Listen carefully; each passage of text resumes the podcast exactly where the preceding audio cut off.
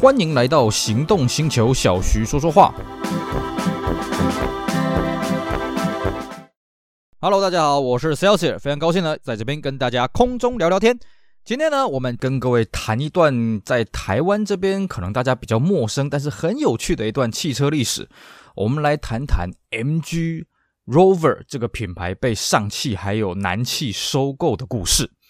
我相信呢，各位应该对车有了解的，应该都知道了啊。现在这个 MG 归属于这个南京汽车，那么 Rover 这个品牌的车子使用权归属于上海汽车啊。这个我相信，哎，对车子比较有研究的，应该都会知道了啊。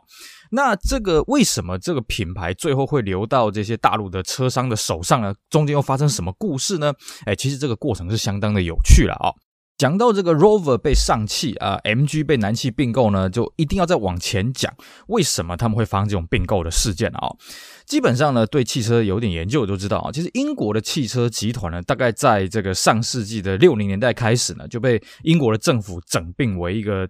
大的汽车集团叫做里兰汽车集团。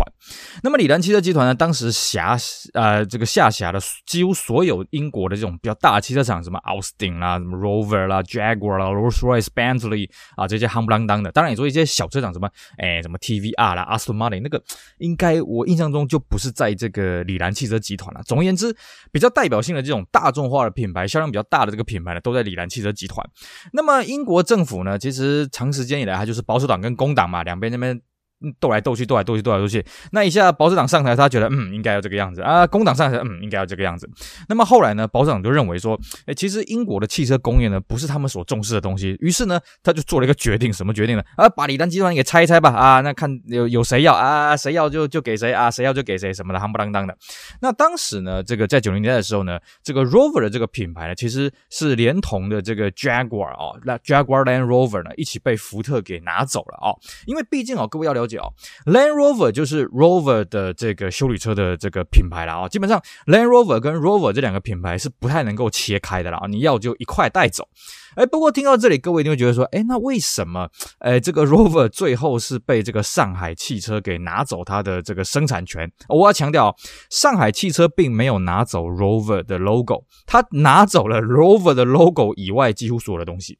啊，所以各位可以看到，现在叫做上汽荣威。那荣威这个 logo 的 size 呢，跟这个 Rover 的 size 呢，基本上是一样的啊，但是。哎，不好意思，生产的车就是不能挂 Rover 的标啊。那这个这个是到后来的事情了啊。其实一开始上汽也不知道这个事情。好，不管。为什么到时候呃到最后这个 Land Rover 跟 Rover 会被切开来呢？这又是一段故事了啊、哦。那么基本上了啊，福特在拿下了 Land Rover 跟 Rover 之后呢，福特其实对于 Rover 这个品牌没有太大的兴趣了啊、哦。具体原因是什么？其实这个我不是很了解啊、哦，这可能要另带有高人来指点了啊、哦。不过呢，Rover 他也很清楚了，哎，既然我的老东家不大疼我呢，嗯，那我们应该要另寻一个东家了。于是呢，Rover 在九零年代底的时候，他找到了一个大陆的车厂。呃，不好意思，这个车厂并不是上海汽车啊，不是我们后来听到的上汽，是谁呢？是华晨。那各位听到华晨一定会觉得，嗯，华晨是什么东西啊？啊，你再仔细想想，是不是有个名词叫做华晨宝马啊？对，没错，华晨汽车就是现在在中国大陆在沈阳那边啊，跟这个 BMW 汽车合作生产 BMW 的这个车长华晨宝马啊的这个合作方华晨汽车。而且啊，各位你不要觉得华晨好像呃这个好像一个一个很呃很地区化的一个品牌而已嘛，好像也没什么嘛。哦，你你错了，华晨现在的确是没什么，甚至 BMW 都很有点想要放弃掉。华晨想要自己自立门户了啊、但是呢，在早些时候的华晨非常的强，为什么呢？这要讲到华晨当时的创办人，这个人叫做谁？叫做杨荣。杨荣这个名词，我相信台湾这边一定是非常陌生，但是在大陆的车界，杨荣真是非常非常重要。为什么？因为我只能说一句话，这个人真他圈的太屌了。哦，杨荣这个人呢，呃，他这个为华晨打下了这个创世创世纪等级的基础。为什么叫创世纪呢？因为他竟然有办法去跟丰田原厂买断哦，我讲到买断买断那个老的 HiAce 的生产权，而且买断到什么程度啊？就是呃，这个华晨爱怎么做就怎么做啊，模具拿来啊，华晨爱怎么改就怎么改，他爱怎么生产就怎么生产，丰田管不着。所以呢，你直至今日啊，因为那个 Hi HiAce 华晨买断那 HiAce 大概是八零年代那种。哎，H 五十、H 六十那种系统，那你直到现在，你跑去中国大陆看那个华晨还在卖啊，这个金杯大海狮还是那个系统，甚至后来他也把那个我们台湾做的这个 HiAce 手雷缪也拿下来了，也是买断生产权，所以我们台湾有时候你会看到一些 HiAce 手雷缪哦改的很。很气派哦，改那个什么格瑞斯啊，改那个日规的那个 Gravia 的那外观，呃，不好意思，那都是华晨的套件过来的。华晨爱怎么改就怎么改，他有办法去跟丰田去买断这个技术，这个算是超级厉害的了哦。因为这个我们这样看一看哦，这个史无前例吧，丰田不会干这种这么笨的事情。我不知道当初华统啊华晨是怎么去跟丰田谈，总之被仰荣给谈下来了啊。所以呢，那个时候其实呃，这个华晨汽车呢，它有这个立脚啊，这个。出发点啊，非常的棒。那么再来另外一点是什么呢？这个养荣啊，他的野心也很大，他只是甘于说我来做这个汽车的代工，他希望创立自主品牌，所以呢，他成立一个叫做中华汽车。那这中华汽车呢，跟我们台湾的这个三菱中华汽车是刚好是同名了哦。那当时呢，我们为了要区别，我们就姑且称它为这个华晨中华。那华晨中华呢，虽然它不是真正意义大陆第一款自主、完全自主开发自主品牌车子，不过呢，它算是第一台民间自主开发的车子。当然，它也不可能从零开始做嘛，哦，它也是。啊，这个哪里委托谁啊？这个变速箱委托谁啊？引擎委托谁啊？外观委托谁？外观我记得是委托乔治亚罗了哦。然后引擎啊、底盘、动力总成，就像我们的纳智捷一样啊、也是这样子东拼西凑拼起来的。但是不管怎么样，仰融他做到了，而且让华晨中华叫做彻底的上市哦。但所以呢，这个举动呢，让这个外国人觉得屈辱，哇，仰融这么厉害啊，哇，这么屌。所以呢，其实。那个时候，Rover 就看中仰荣这一点，Rover 跑去跟华晨合作啊，想说，哎，我们可不可以来搞个华晨罗孚？那华晨呢，也当然欣然同样，OK 啊，有外国品牌愿意来，我们当然是这个何乐不为呢？所以呢，其实华晨在九零年代后期，上世纪九零年代后期的时候，是有做过 Rover 的试装车，呃，做过一批。那各位一定会说，那为什么这一批没了呢？因为很简单，因为仰荣跑了。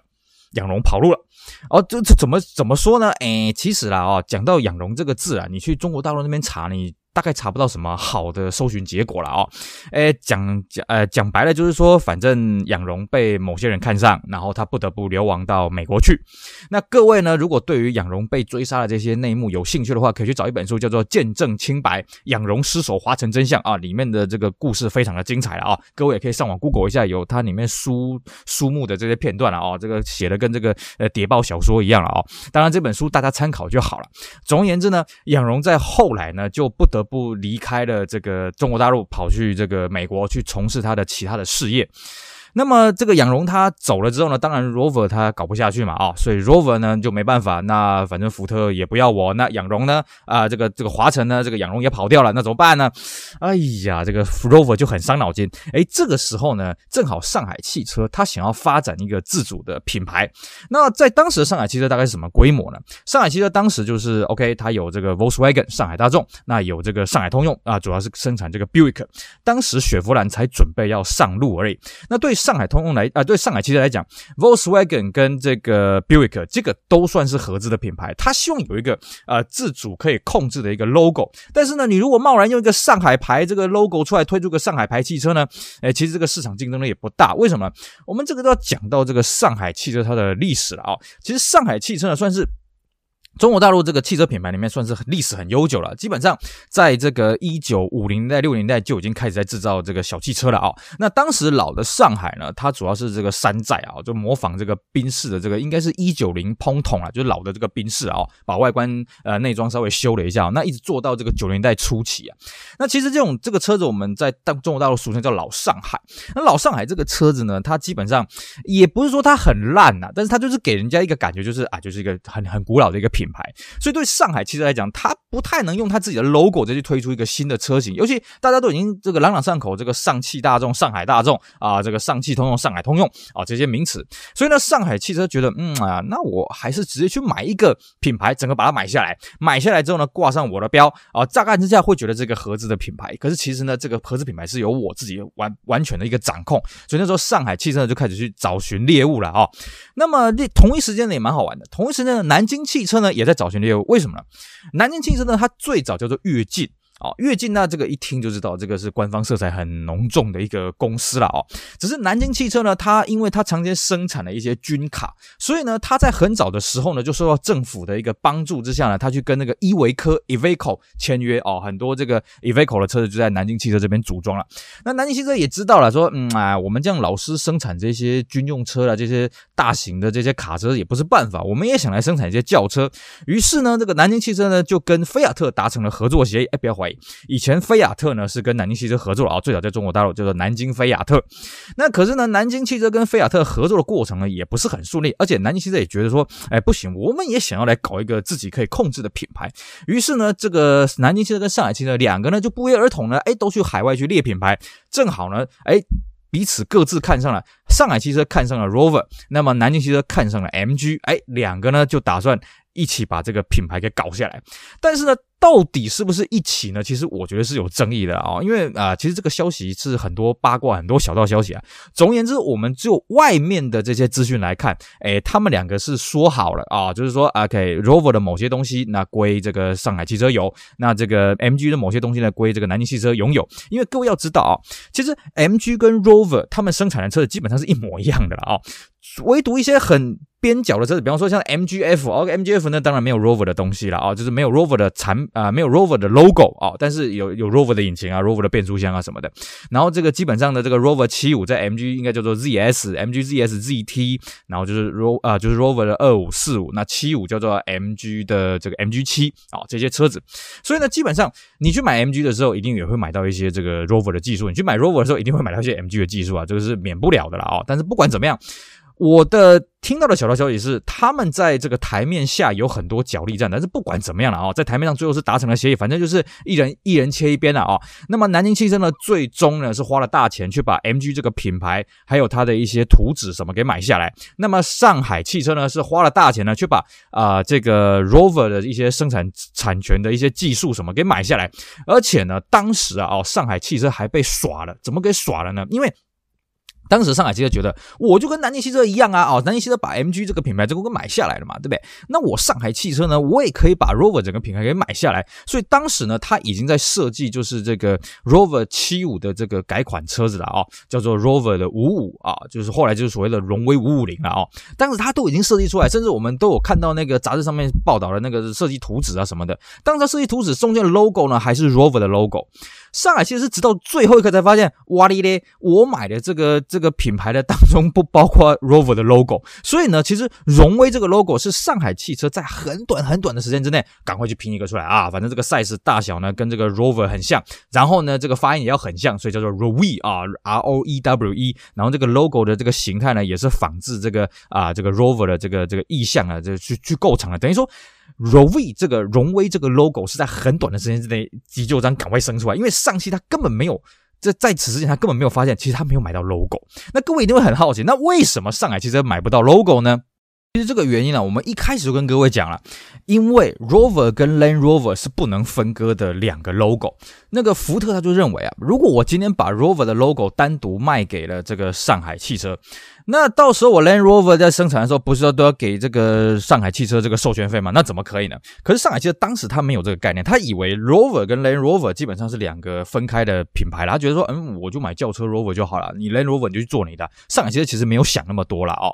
各位会说，那为什么 MG 没有发生这个事情啊？当时以控股来讲，MG 也是归福特汽车，因为很简单啊，福特对 MG 这个品牌完全没有任何的兴趣，他觉得，那反正我有 Rover 就好了，我有 Rover 跟 Rover 就好了，这个关键就在那边嘛。你 MG 有一个什么专属的东西吗？啊，就一个 MG 的这个 MGFA 嘛，那个 MGF 我我们对这种小车市场完全不在乎，所以呢，福特并没有在这个南汽收购 MG 的这边呢做什么刁难，但是在最后期上海汽车才发现，嗯。啊，你你卖给我这个这个 Rover 不包括这个 logo 的啊，所以呢，上海汽车才会去这样子急就章的去弄了这个 Rover 这个 logo 出来了啊。那么再来呢，其实上海汽车它具体买到的呢，基本上主要是这个 Rover 七五了啊，R 七五这个车型的生产权，还有这个生产的技术。可是啊。各位不要觉得这个事情就这么的简单哦。基本上了啊，他虽然买到这个生产线、生产技术什么的，可是这样子不就不是可以造了一台车出来？没那么简单哦。你一些协力厂、一些前期的一些数据，通通都没有。所以其实呢，上海汽车他是买到了这个生产权之后呢，他又回来去做了很多逆向开发，去把这个车子把它完善化，那才有办法真正的去量产，也就是也就是后来所谓荣威七五零了哦。那同样的问题呢，也发生在这个南汽名爵这边了。南京汽车收购 MG 之后，改名叫名爵，南汽。名爵那个时候也拿到了这个当时 MG 七的一个生产的，就是生产生产的能力啊，什么夯不啷当，可是，一样没有这些前期的这些数据啊，所以南京汽车他也花了很大的心力啊，去把 MG 七做了优化，做了很多逆向工程开发。如此一来呢，就造成一个很有趣的现象是什么呢？同样都是一个这个 Rover R75 的平台，你同时在中国大陆你可以买到荣威七五零，你也可以买到名爵 MG 南汽名爵 MG 七，这两个车基本上是一模一样的车子，可是你会发现南汽的这个品质真的。就没有那么好，为什么呢？因为南汽在做这些小汽车的经验，毕竟没有上海通用这么的这个经验丰富了哦。所以南汽的这个 MG 七其实呃品质不是很好，那卖的量也没有很多。当然卖的量不多是因为它通路的问题了哦。总而言之啊，其实对于南京汽车还有上海汽车，他们买到这些东西呢，还有很多需要去优化的东西，所以他们也花了很多精力、很多时间了哦。那么在南京汽车这边还发生另外一件事情是什么？各位，你如果熟知 Rover 的历史，你会发现其实 Rover 有。有一款车子不是自己弄出来的，是什么啊、就是我们台湾也曾进口过 Rover 四百系列，四百系列到后来呢，就变成所谓的 Rover 四五。那么 Rover 四五它有一款那个 MG 的双厢车，应该叫名爵 ZS MG ZS，当然跟现在 ZS 完全不一样啊！现在 ZS 是一台修理车啊，这个跟这个一点关系都没有。那 MG ZS 这个车子呢，基本上它。就是 Rover 四百系列的改款啊，就是小改款这样子了啊。如果各位如果有兴趣的话，你可以 Google 看一下这个 MG ZS 旧款的这个轿车的照片了，就就是 Rover 四百了啊，Rover 四系列这样子。那当时呢，这个南汽呢也买到了这个 Rover 四五的东西啊，南汽觉得很开心啊，太好了啊，这个车子其实完装度也不错，虽然说它的底盘是这个应该是 K 六了哦，应该是 K 六的欧规版了，反正对名爵来讲啊，对南汽来讲啊，这个是天上掉下来的礼物啊。可这时候本田杀过来了啊，据说了啊，这是八卦消息啊，据。据说本田呢要求这个南汽。在他的面前呢，把这些 MG ZS 的东西全部销毁啊，包括这些图纸啊，包括这个生产的样车，全部都销毁。所以呢，曾经 MG ZS 曾经有在这个大陆的车展发表过，但是呢，就这么昙花一现，后来就不了了之了。那最后呢，这个南汽也没有办法，南汽也只好就是 OK，那我就生产的这个 MGF 啊，叫做南汽名爵 TF，然后还有呢这个啊这个 MG 七。那后买后来的这些车子呢，基本上就跟以前的 MG 没有什么关联了，因为到最后很爆笑的事情是什么呢？后来南汽也被上汽给收购了。你现在南汽基本上是上汽的子公司。换句话说，你现在看到的 MG 的所有的车子都是从上海汽车这边过去的这个换标车子。那当然外观有做一些修改了啊、哦。所以呢，其实当时啊，在这个南京汽车被这上海汽车并购的时候，其实坊间有很多八卦是在说了啊、哦。那早知道这个南汽会被上汽给买掉，那当初他们两个在外面那边为了 MG 为了 Rover 两个拼死，我是不知道在拼什么的了啊、哦。所以呢，这个这段故事啊，哦，到最后上海汽车把南汽给买下来的时候，也算是做了一个了结了。总而言之呢，上海汽车花了大钱买到了 Rover 的生产权。啊、哦，还有这些生产的这些图纸，那么南汽呢是多买到了这个 MG 的 logo 了。我们简单来讲是这个样子了哦。好，以上呢是我们今天跟大家聊一聊这个当初这个 MG Rover 被这个上海汽车还有南京汽车收购的一些八卦了哦。当然。这里面的水很深呐啊！我们外人呢也只能看一些极光片，看一些这些街街头巷尾的闲聊，再多多多少了解一些这些故事了啊。那么各位如果有兴趣的话，也可以上网去好好去多做一些功课，多去看一下。其实网络上的说法是很多啊。那我们今天跟各位讲的是我自己整理下来的，我觉得比较可信，然后再透过大陆车友的一些啊，大家一些这个脑力激荡得出来一个我觉得比较有趣的一个说法。它不一定最真实，但是听起来呢比较呃朗上口了，各位就不妨把这当做一个小说来听吧。好，以上是今天呢我们带来给各位的节目啊，我们来讲讲上海汽车、南京汽车收购 MG Rover 的一些故事，希望大家会喜欢，也希望大家继续支持我们其他精彩的音频节目。我是 Celsius，我们下回再聊，拜拜。